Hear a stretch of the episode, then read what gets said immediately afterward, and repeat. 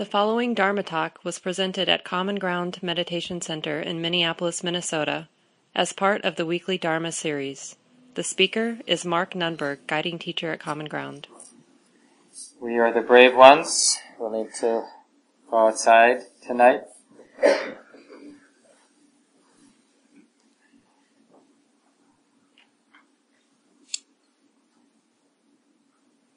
Some of you were here last week probably, and I began talking about uh, this new book that we're using. Some of you are reading along with. It's Joseph Goldstein's book, Mindfulness, A Practical Guide to Awakening.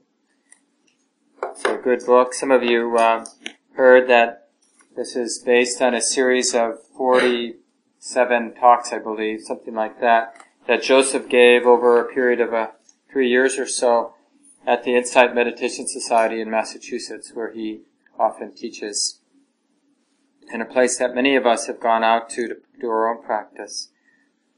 And then he collected them in this book, and it's on this discourse the Buddha gave, this talk on mindfulness practice.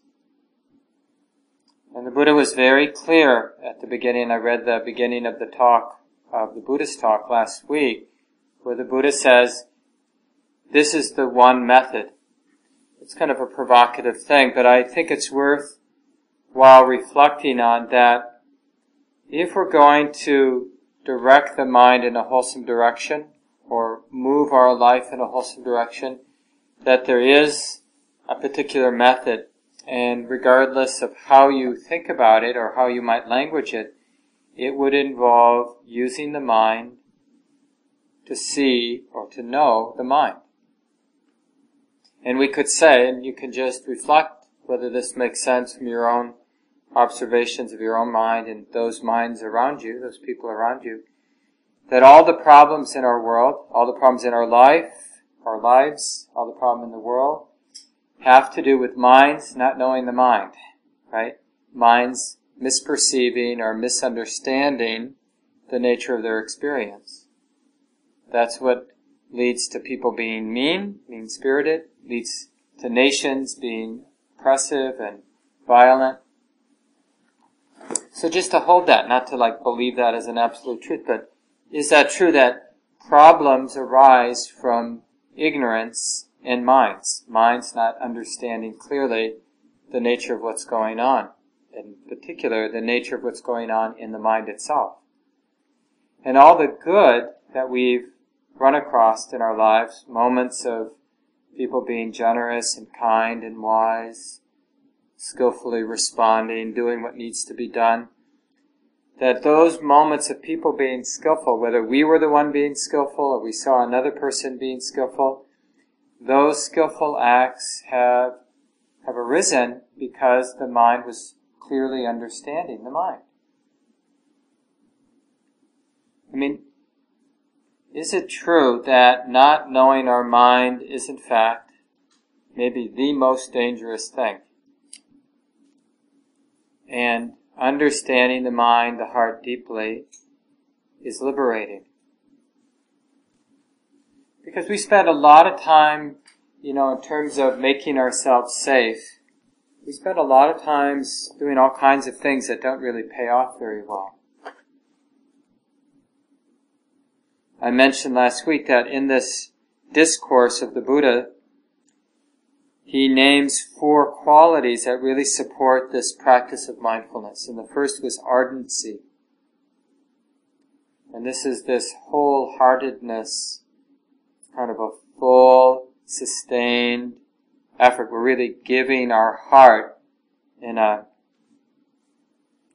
in a way, in a steadfast way, to what really matters.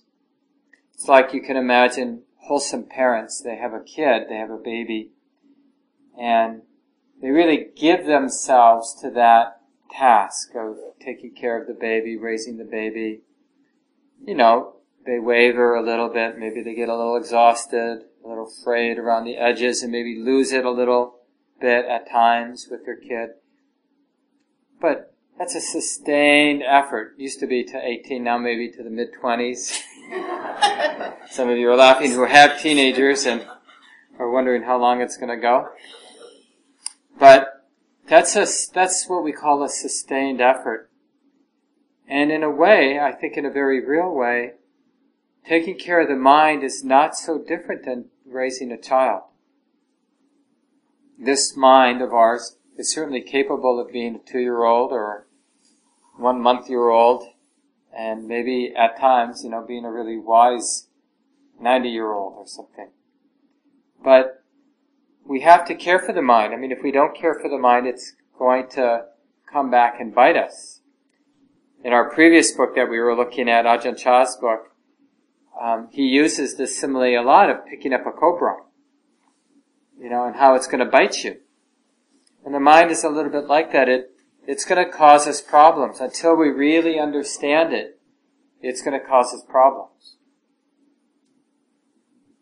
And just because we've gotten by relatively well so far, having a mind, understanding it to some degree, doesn't mean that down the road, you know, like, I can imagine being in a situation, you know, I've had a pretty easy go of it in my life. I've been healthy.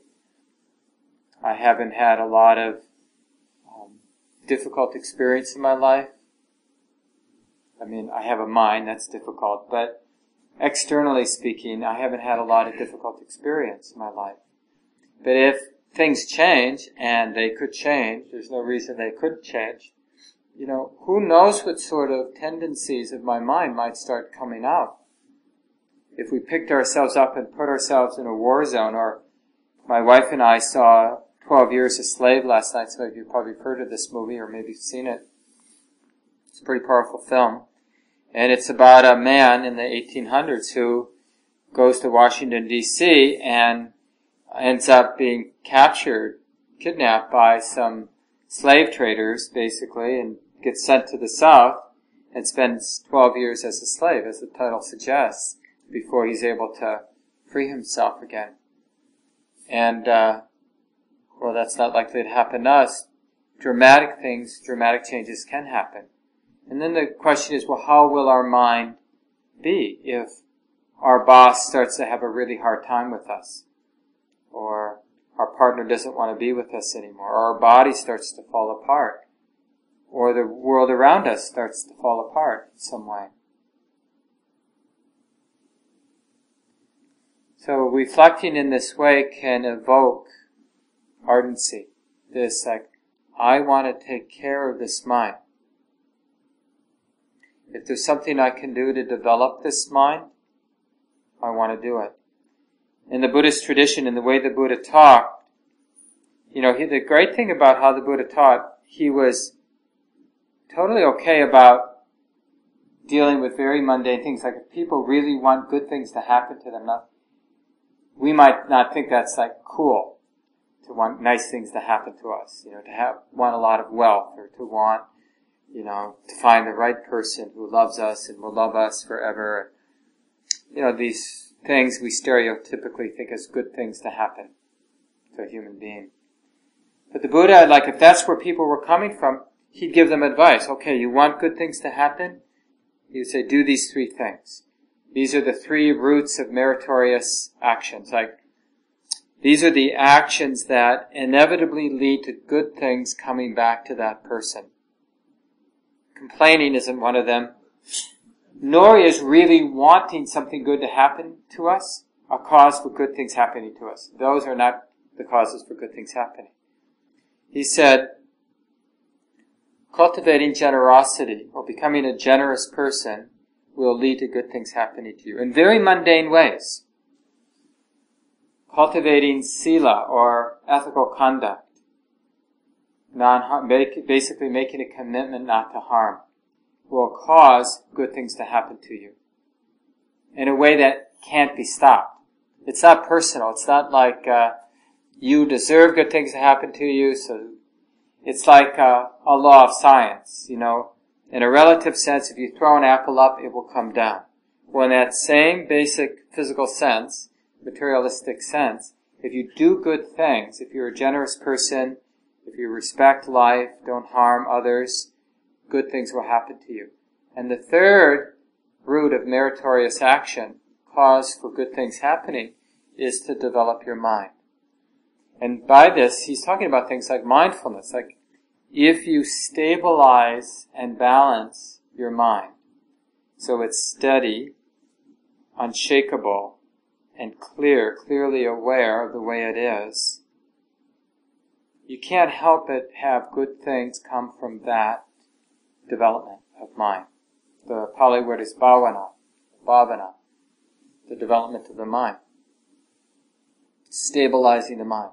And you could just go the other way, you know. If you want really bad things to unfold in your life, cultivate stinginess.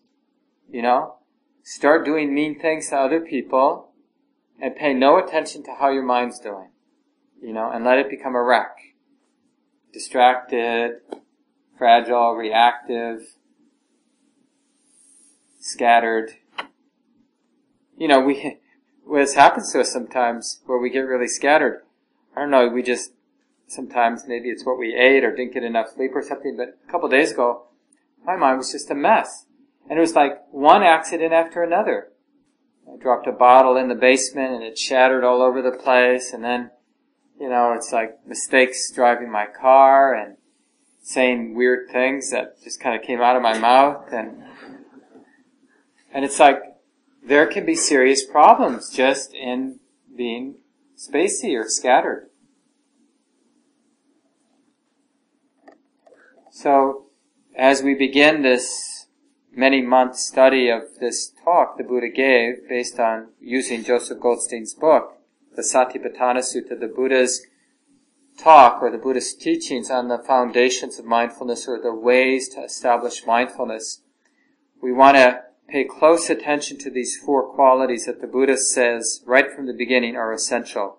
Ardency, which really comes from this realization, it's an insight that the mind is worthy of taking care of. Developing the mind is meaningful. It's the most meaningful thing. In the same way, you get a new smartphone, you're going to take care of it. You're going to be careful with it. You know, you get a new car, a new partner, for a while, you know, you're really there, present with this new person in your life, a new baby even, but especially the mind. It's worthy of our attention, worthy of our care. And even though we may not know how to take care of it, well, we, like anything else we have that's precious, well, we figure it out. We'd ask questions about people who have been taking care of their minds. How do you take care of your mind? What doesn't work? What mistakes have you made so I can avoid them? What's really worked? And then we go, well, the Buddha's somebody who figured out how to take care of his mind. Let's hear what he says. You know, we, we listen. Because somehow we intuit this mind is the most relevant thing. Like the Buddha said, it can be either our worst enemy, our mind, or our best friend. And it just depends on how we relate to it, what we do with it. So then with that ardency and that, the sustained effort, like the willingness to apply ourselves to this task of taking care of the mind, then we discover, you know, through looking about, listening, we discover, because it makes sense, that the next attribute the Buddha talks about, the Pali word is sampajana, or clearly comprehending the way it is. Clearly conscious, clearly aware, fully aware. These are the different ways it gets translated. So then, then we're understanding, well, this makes a lot of sense that one of the ways to take care of the mind is to be fully aware, clearly comprehending how it is, like what the mind is doing what's what is the mind setting in motion? Like what kind of heart or mind are we setting in motion or reinforcing right now? Like that's relevant.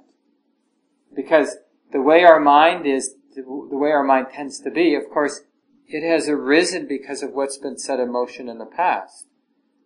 If I've been grumpy all day, that grumpiness must have been set in motion, the tendency to be grumpy. So it's relevant, like, what kind of heart and mind are we setting in motion? This is what we want to be clearly comprehending. This is what Joseph says in his book.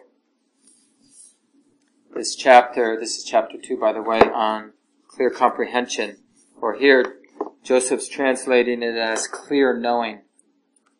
Cultivating clear comprehension. That's the title. And he says, the second paragraph, cultivating clear comprehension, knowing what we're doing and why, is a profound and transforming practice.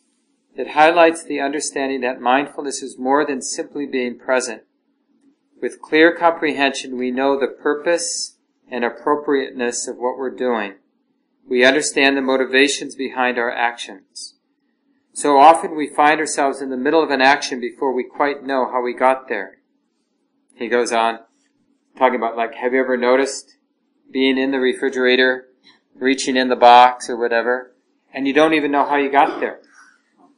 Or all of a sudden, you know, you've started talking about something to somebody that you told yourself, I'm not going to talk about this with this person. And there you are. Like, how did I get here? Because we're not clearly comprehending what's going on. We're not really there. He ends this section by saying, When we act in full awareness of even small things, it's possible to notice the motivation and then to consider, is this motivation, this action skillful or not, useful or not? And this is the real fruit of clearly comprehending.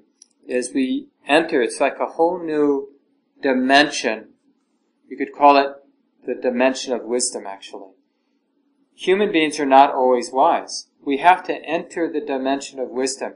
There has to be enough clear comprehension that the mind is clearly comprehending the activity of the mind, and in particular the different motivations or intentions that are present. And you know, in any moment there could be many different intentions moving in the mind. And some of them might be quite horrific.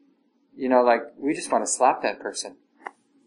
But we're not going to act on that intention because there's enough clear comprehension to recognize the quality of that motivation or intention like really sensing that's not going to help. That's going to make things worse. Don't do that. And other intentions might look more skillful. So maybe we start to act it out, and then as we're acting it out, because we're clearly comprehending, we start to see what begins to unfold, and maybe we back off because we realize that's not as skillful as I thought it was. It looked better internally, but once I brought it externally out into the world, I am beginning to recognize this is not so skillful.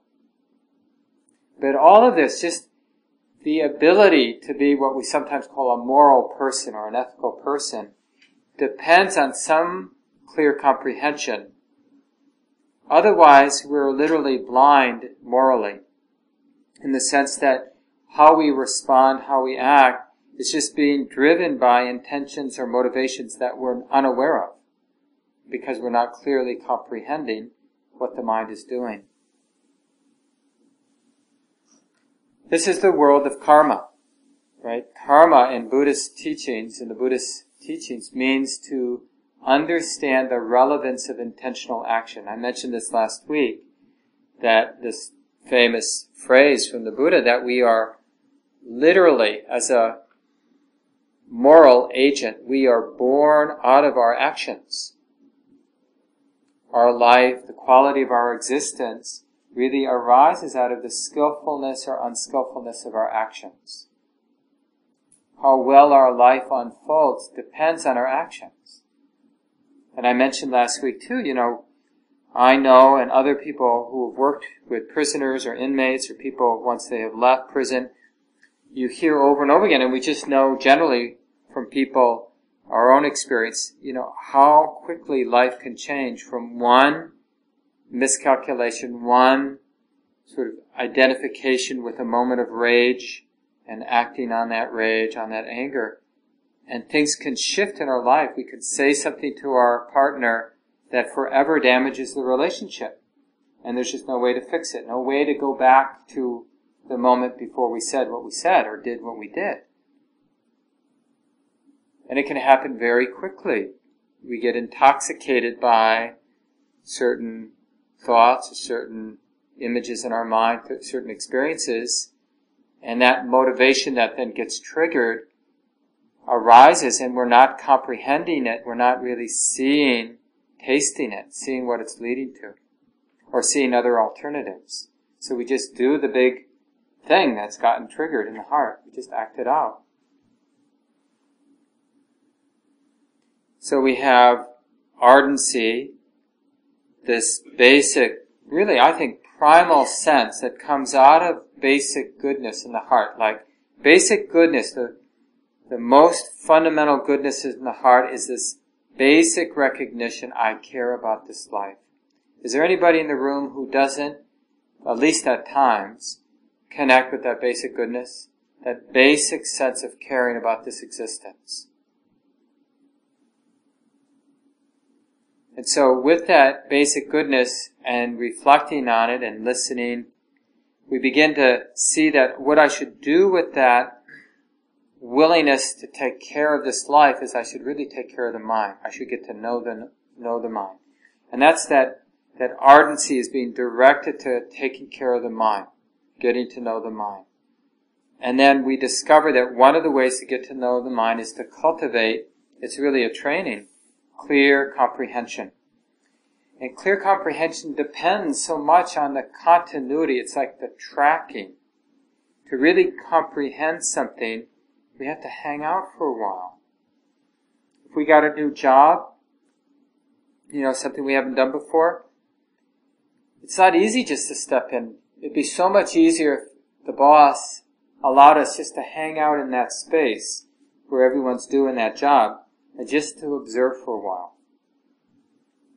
I mean, think about how easy life would be if we really had the time and space to just sit back and watch what we're going to be doing in a minute or two or an hour or two. Just to really get how it all works. So this is like we're being asked to be alive and to be uh, in relationship with other people and to feed ourselves and take care of our, you know, basic duties of being a human being. But we haven't cultivated this reflective, observant witness. Oh yeah, this is how it works. I mean, imagine, just imagine if we could sit inside of the heart or mind of a really wise person and just observe how they handle all the ups and downs of their lives. You know, the insults and the blaming and the joys and beauty, beautiful moments that ar- arise for that person. And we could just have this perfect seat where we could observe how their mind is being saintly, you know, and moving through their life effortlessly with great wisdom and kindness and patience and forgiveness and, you know, all the saintly qualities that we might imagine a really wise person would have. We would learn so fast. And the same way, if we could do that with somebody who was really unskillful, we would learn so much. Oh yeah, don't do that. Because what we'd see, like in their very gross, obvious misadventures, we'd see the root of that in our own mind. You know, like the more quiet tendency that would maybe someday lead to that very same big unskillful action. I mean that we see that now, but now we just haven't cultivated. So this clear comprehension, it's not just observing our own mind, but it's observing everybody's mind. And basically, we're observing it with this particular map that we call karma. We're just seeing how intentional actions, and remember intentional actions does not mean you're conscious of them. Like I can intentionally harm you without being conscious of my decision to be mean. But it's an intentional action and it has real consequences, right? So we can use this ardent, this wholeheartedness then to basically comprehend what's going on.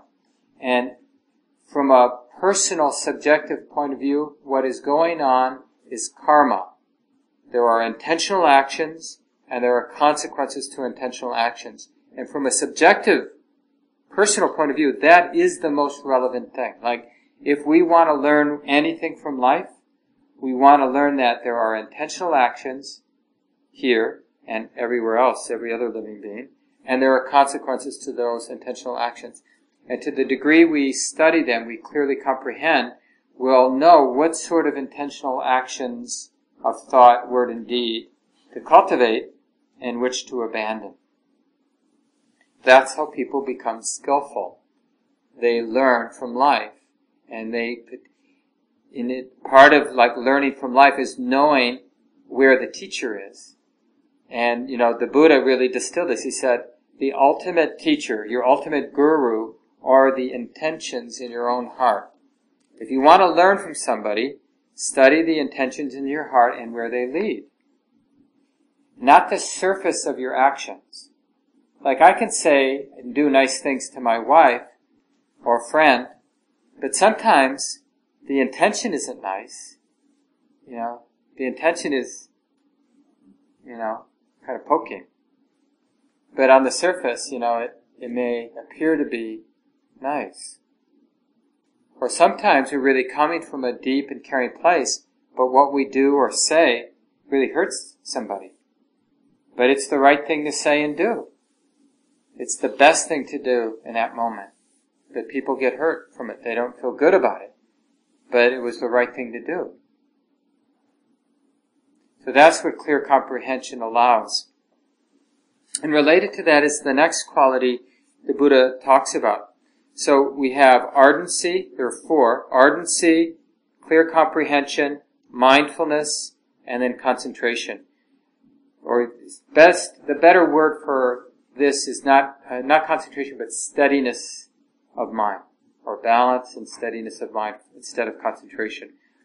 So here the mindfulness, the third quality, I'm, which I'm going to talk about next, he, uh, it's really talking about more of a technical understanding of mindfulness. Because we talk about the whole path as a path of mindfulness. This is a talk the Buddha gave on mindfulness, sati. So we have ardency, we have clearly comprehending, we have mindful awareness, and we have that steadiness, that balance of awareness. And the four of these coming together makes insight and awakening and liberation unavoidable. The, the image the Buddha used is just as the Ganges, the big river in India, northern India, inevitably, unavoidably slopes, goes to the ocean. And the same way, when you put these, when you've cultivated these four, set them to the task of knowing the mind and body, then awakening is unavoidable becoming a happier, freer, more alive and loving human being cannot be stopped. And remember, this awakening process is also nature. It's not personal. Like a lot of times we feel, we take it personally and we, when our practice isn't unfolding like we want it to, we feel like a personal failure. But the thing is, it's like nature. When you go to a lake and lower the temperature, I mean, if you could, or, you know, go to your freezer and you put water in that freezer, you fill a jar of water, close it right to the brim and you close it, right? And you put that jar of water in the freezer. As it starts to cool down, that water is going to expand. And it doesn't matter how strong that container is. You could have an aluminum container or a stainless steel container. But when those molecules start getting below 32 degrees, they're going to do what water does when it freezes. It's going to expand, right? And when it expands, it's going to break that container. And there's no way, this is a law of nature, there's no way that it can be stopped. And this is a nice way, this actually builds ardency. You might even, from hearing this, you might even kind of feel like, Oh yeah. When we cultivate these four things, awakening happens. And there isn't anybody who can stop it from happening. Except if you stop cultivating these four qualities. So if you cultivate ardency, clearly comprehending, and then by mindfulness, the Buddha, and technically talking about mindfulness, he's really talking about um, a cultivation of a present momentness. This is one of the first aspects of the technical definition of mindfulness. It's this presence of mind. And the, the interesting thing is we often think that we're present. You know, we could interview everybody in this country right now, and probably 99% of the people would say, yeah, I'm, I'm kind of aware of the present moment. But what we don't realize is how our, our awareness of the present moment is actually constantly colored by thoughts and, excuse me, concepts. So here, when he's talking about present moment awareness, present momentness, maybe we could say, he's really talking about an unfiltered or bare attention. So like if you're touching something, most of us are touching something with our hands. Now, what's that experience having nothing to do with your perception, your ideas, or images you have? That's getting toward bare attention.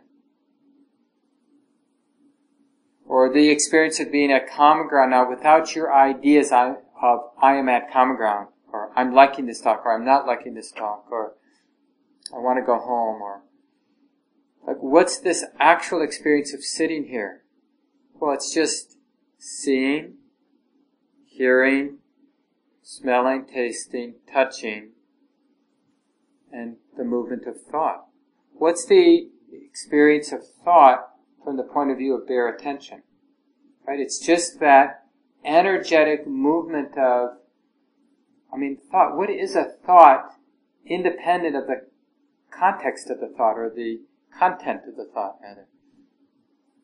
What's a thought, not the content of the thought, but what's a thought as an energetic event? Well, it's not much, is it? What is an emotion independent of our thought, uninfluenced by our thought about the emotion? Like, what is the feeling of joy or the feeling of sorrow as an event in and of itself? So that's getting toward the present momentness of experience. So mindfulness has this quality, this ability to not be confused. See, we won't be able to stop our thoughts and our memory and perception, you know, all the content that arises when we do see something or hear something or touch something or think something. It's going to trigger, you know, all the related conceptual stuff. And there's really nothing we, I mean, we can, through practice and training, we can quiet it down to some degree, and even at times when the concentration is really deep, thinking and conceptual activity, cognitive activity even, can get really quiet. But generally, it's active to some degree, and most of the time it's active to a large degree. But that doesn't have to be a problem because the bare attention it depends on a wisdom that's not confused by the conceptual activity. So it's not dependent on it going away completely. It's just not confused by it. So like, my mind is capable of having the experience of that bare experience of touching, smoothness, some warmth, just that direct, bare experience of touch, of contact, and it, my mind can nimbly go back, you know, that's uh, smooth wood. Mary, who made this for Common Ground, you know, she did a nice job, you know, making that wood smooth and the finish.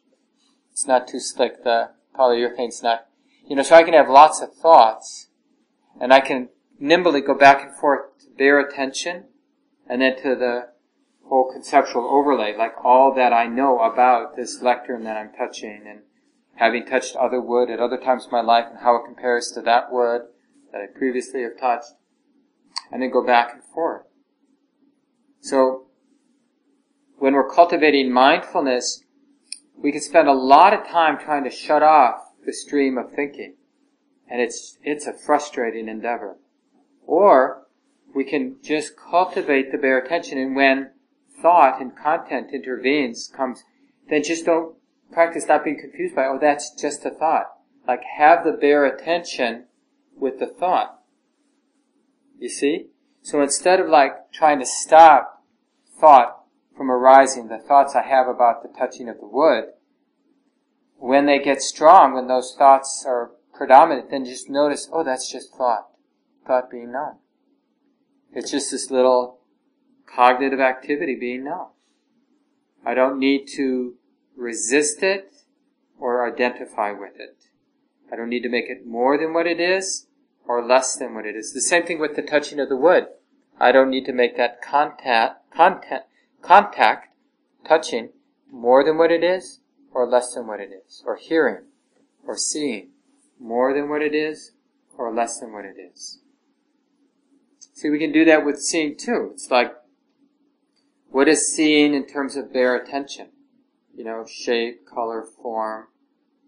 And then there's, then we let, we kind of attune to the recognition. Oh yeah, this is this room I recognize. I'm at Common and I recognize some of the people in the room. And I like that sweater. And I don't like that shirt over there. So, all that cognitive activity and then bare attention. So this is one of the qualities of mindfulness, this present momentness, where we are training or cultivating the ability, the capacity of the mind to not be confused by the conceptual activity, the cognitive activity. Still may be going on, but the mind is able to, in a sense, drop into a bare, simple attention. Things like the things in and of themselves. Another aspect, or let me just mention this one thing about that present momentness is that it's really a satisfying feeling.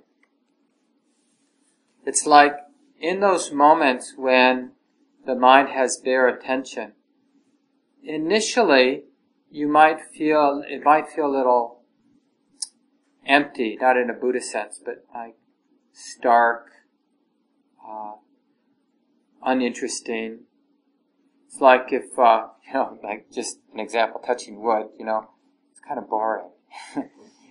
but it's only boring to the thinking mind. So when, when an experience, like walking meditation, where we tend to walk back and forth, you know, it might be interesting for a few steps, but then, you know, after 15, 20 minutes, it can feel, yeah, really boring, but only to the thinking mind conceptually speaking, from the point of view of me, who with so many important and interesting things I could be doing, walking is a waste of time. You know, or stupid, boring. But when the mind really enters completely in a bare, simple way, the experience of lifting and moving and placing and all the elements of the walking experience, it's quite satisfying.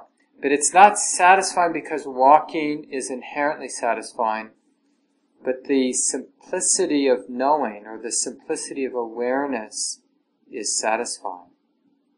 And that's a telltale sign to the development of mindfulness when the stream of knowing, the quality of knowing or the quality of being mindful itself is an end in itself. It's, it's like it brings up a contentedness so the mind actually gets less dependent on interesting things, interesting experiences arising because the quality of awareness itself is satisfying.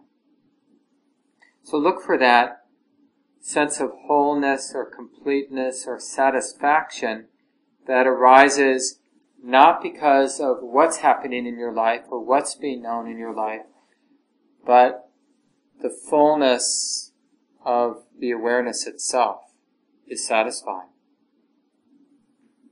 Another aspect of mindfulness, this technical side of mindfulness, is mindfulness has this way of remembering what needs to be remembered. Like bringing to the moment the information that needs to be brought to this moment. It's like when you go downstairs to get something and then you forget what you're trying to get. You know, you're there. You knew you had to get something, but you can't remember. Oh, you go to the store even. You know, oh, what was it? How did I get in my car and drive to the store? What was it? So mindfulness has this way of bringing the information that's relevant in this moment. Mindfulness doesn't always mean there's no thinking. I mentioned this before. But it means that the thinking is connected with the moment. So for example, what this can mean, now this can get neurotic, but it means that like when the mind is getting out of balance, mindfulness knows how to bring the information to the forefront that basically the mind is saying to itself, honey, you're out of balance. You need to brighten your mind. You need to calm down. You need to not look at that object of experience because it's agitating the mind. Perhaps you want to look, pay attention to this. So this is what mindfulness can do. It can tell or bring up the appropriate instructions. It's basically how wisdom operates in the mind, isn't it? It's like our own inner guru or teacher is there to sort of say, you know, don't do that, do this, look over here. It's like sometimes you'll hear this, um, I think Ajahn Chah, there was this funny story where someone said to Ajahn Chah, this great Thai teacher, you know, listen, you know, yesterday you said this to somebody. Now today I heard you say this other thing that was just the opposite. And his response was, well, that's how it is for teachers. They're just observing their students. And when they see them veering off the road to the left, they say, go to the right. And when they see them veering off to the road to the right, they say, go to the left. And this is what our own mind can do. It, it sort of knows how to remember and recognize what is the appropriate information. I mean, this is the point of study. When we hear something that seems useful, then it's important that we reflect on it so it gets internalized. And it's like, this is what we mean, like in the West, we call it a moral compass or conscious, uh, like we're conscientious. We can't help but feel something. When we're doing something off, we feel it, right? It's like there's an inner voice saying, you really want to be doing that? Sure this is okay? So this is, now you see how this ties into ardency, like when we're sitting, you know, and, and we're there just fantasizing and planning our day tomorrow. And then, and then it's like the ardency combined with this remembering brings up like, you know, you have all day to let your mind wander and fantasize and think. You've got these 30 minutes. Why don't you, why don't you see what can be gained by doing the practice as you know how to do it? You know, i.e., come back to the present moment. Recognize, oh yeah, this is just thought. Thought being known. It's just thinking. Now this is the experience of the body sitting. And breathing in is like this and breathing out is like this. So that we have this opportunity to clearly comprehend, to be mindful, to experience this present momentness, the satisfaction of radical simplicity of mind, the mind remembering what it needs to remember, balancing itself, and the last piece is it protects itself. These four qualities of mindfulness, so I know it's a list within a list. So we have the four qualities that Buddha say make up this being mindful. Ardency, clearly comprehending, mindfulness itself, which means to be present in the present moment, to be remembering what needs to be remembered, to be balancing the mind, so this moment by moment balancing, so the mind is aware of how it's doing and knowing when it's getting off balance so that it can correct itself and how to protect itself which is very similar to balancing itself, like knowing when the mind, now I start to see this in my mind, it's like going down roads. Joseph Goldstein has a funny way of describing this. He says it, when we first start, it's like we're driving down the interstate, and before we know it, we've not only taken an exit, gone down the road a mile, turned into the Dairy Queen, and sitting there having, you know, a super duper sundae, before we realize we've done anything and then a practitioner, somebody who's been practicing well, then we start to know it a little sooner. You know, maybe we're pulling into the parking lot. And someday, you know, we see the signs and we know we're seeing the signs and we're feeling the impulse, but we know it's just an impulse. And so there's no wavering. We're just driving down the freeway. We are aware of the possibility, but we're aware that we don't want to do that. That's not what we're doing now. And that's like how the practice unfolds, is that sometimes when it's really strong, it's like we have all the impulses to worry, to plan, to be anxious, to fall asleep, but we just don't pick up any of those possibilities. We're just cruising. The mindfulness has enough integrity, enough momentum. But other times we're quite vulnerable. And it really has to do with these four qualities coming online. Now next week I'll talk more about the concentration. But we've got three things we can work on. Ardency, how to inspire that steadfastness, the sense that taking care of the mind is relevant. And now we've got some ways to take care of it, to cultivate clear comprehension, to practice clearly comprehending. That means we're tracking experience enough to see how the motivation, intentional actions has consequences. So even if we're doing something bad, that's okay because we'll learn. We'll see, okay, I was being really stingy and now I feel really badly and nobody likes me. You know, and just like really getting the connection. Okay? That's how it works. That's how life works and really letting that in. That's called clear comprehension. And then we also can cultivate mindfulness in these four ways. The present momentness of mindfulness, noticing how mindfulness, when it's in balance, it, the mind is remembering what needs to be remembered. How it's balancing itself. It has this capacity to keep balancing itself by noticing how it's getting out of balance and how to protect itself. Like it learns, don't go there. Don't do that. Nope, nope. Just like a mother, and the Buddha has this great image of a cow herder during the planting season when all the the plants that the farmers plant, they're just small seedlings. It's like the, the herder has to be so vigilant to keep the animals off the crops. You know, you can imagine having 30 cows, you know, just like tapping them, keeping them on the narrow trail as you bring them out to the pasture land. Like, cause you know, if they walk through the fields, the farmers are not going to be happy. They're going to track you down and either make you pay or punish you in some way. But other times you don't need to be that vigilant with the animals because, you know, maybe the crops have already been harvested and the farmers, they want the animals to be pooping in the fields to fertilize the fields, so they don't care. So it's like with our mind, sometimes we have to be really vigilant and protect. And how do we know? Well, we only know if we're mindful, like how to protect the mind. Because sometimes we're over vigilant when we don't need to be vigilant. It's like the time to be relaxed. And the effort needs to be really light and easy. And other times, it's like we're in a dangerous place. We really need that strident, careful attention. We really need the mind to rise to the occasion. Because we're in a danger zone. I could say something now that would cause real damage. So I better be careful. Or I could do something that would be really have negative consequences in my life. So I need to be careful. So let's take the last seven minutes. It'd be nice to hear from you. Maybe you notice some of these qualities already active in your mind in your practice that you'd like to share or have questions about what I've said tonight. What comes to mind? Yeah, say your name. Uh, my name is John.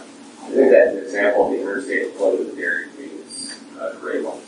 You know, whenever you try and slow things down, things down, you notice more, you're a lot more conscious of your actions and things that attention piece.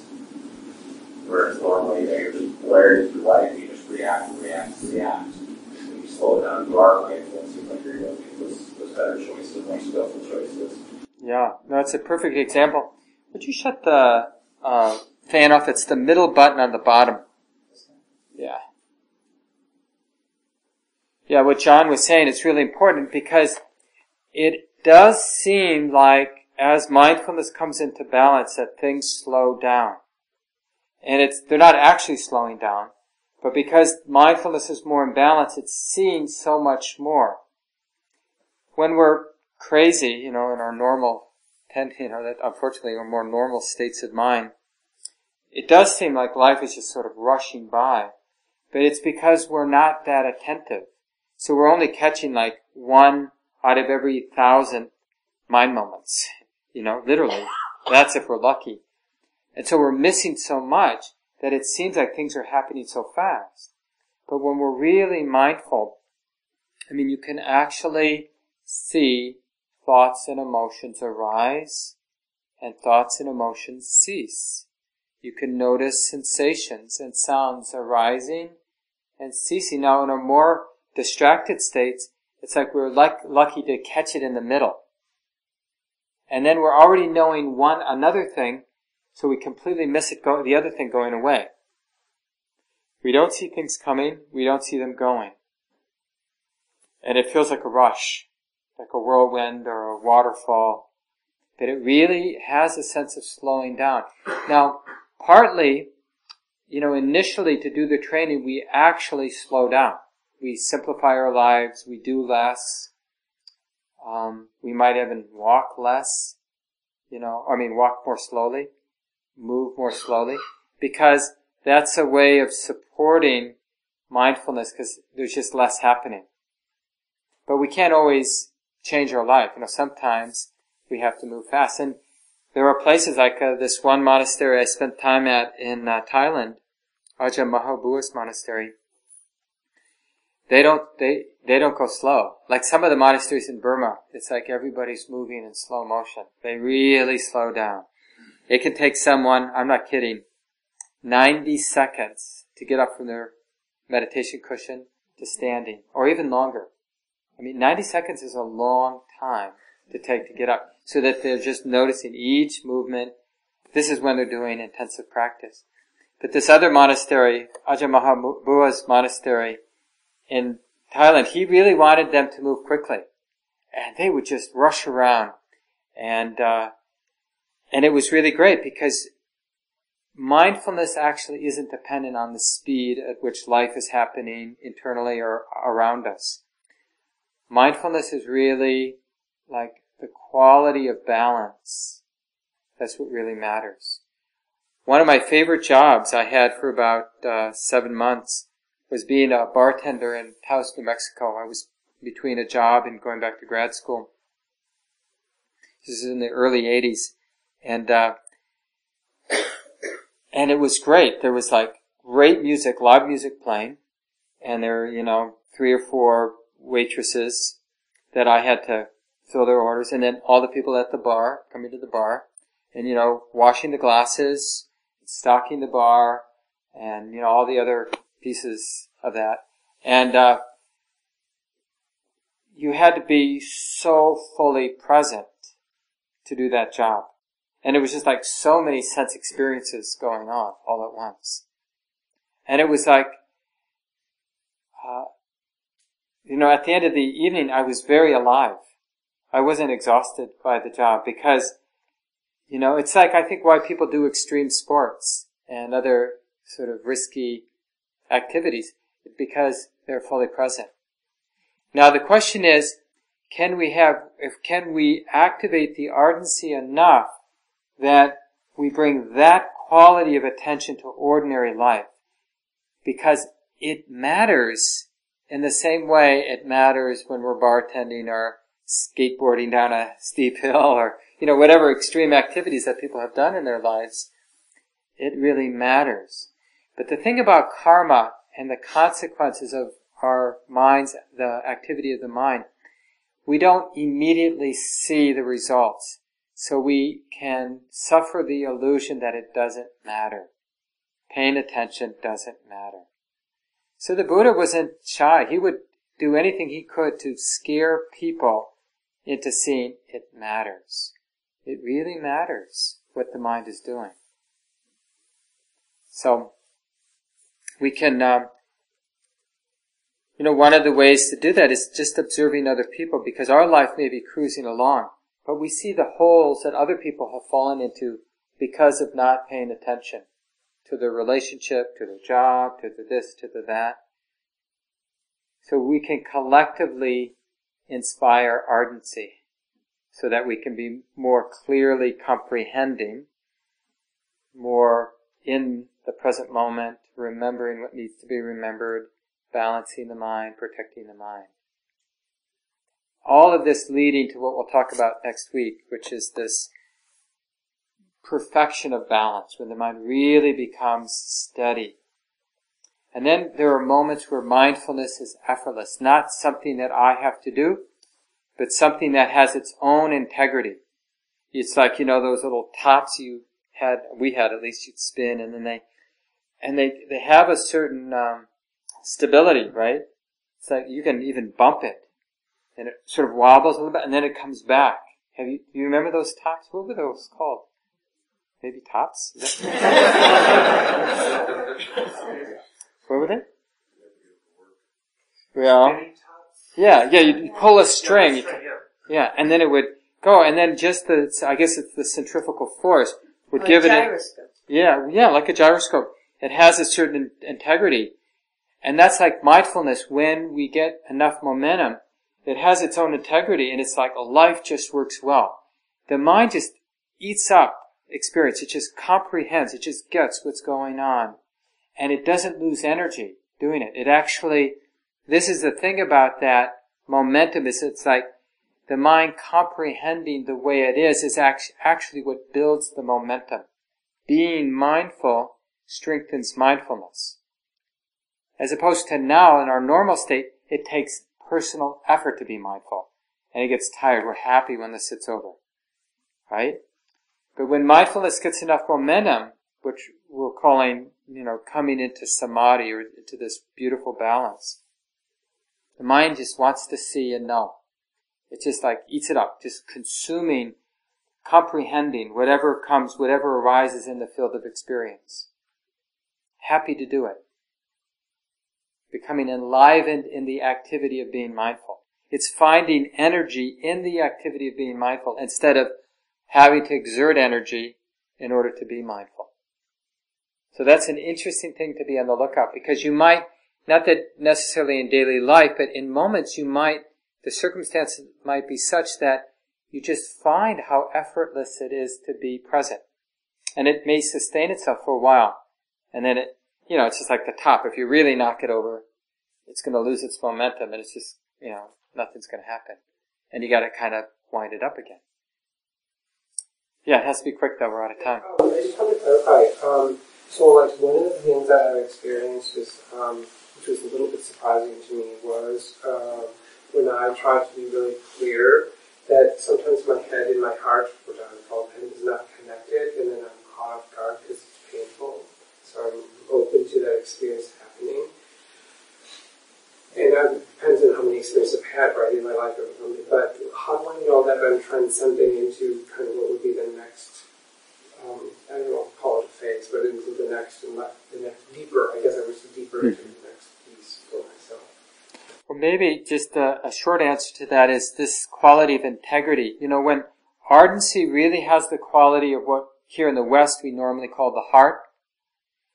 So that ardency, it's because it's coming from a sense of basic goodness, of a primal caring for this life. And that's really grounded. And the thing about clarity is it can get ungrounded. It can be uh, like uh, affected by the concept of seeing clearly, like the concept of seeing clearly. So it needs to be connected to this being that that wants to care, wants to take care of its life, wants to be safe. When we integrate the practice with that real sense of a living being who wants to be safe, then that's a sign, that integration is a sign of, of the development of the path more than a more stereotypic idea of transcendence. Understanding it more in terms of integration and stability than, uh, than, uh, ideas of perfection and transcendence. Yeah, thanks for bringing that up. It's a good point. Let's just take a few seconds, enough to take a breath together.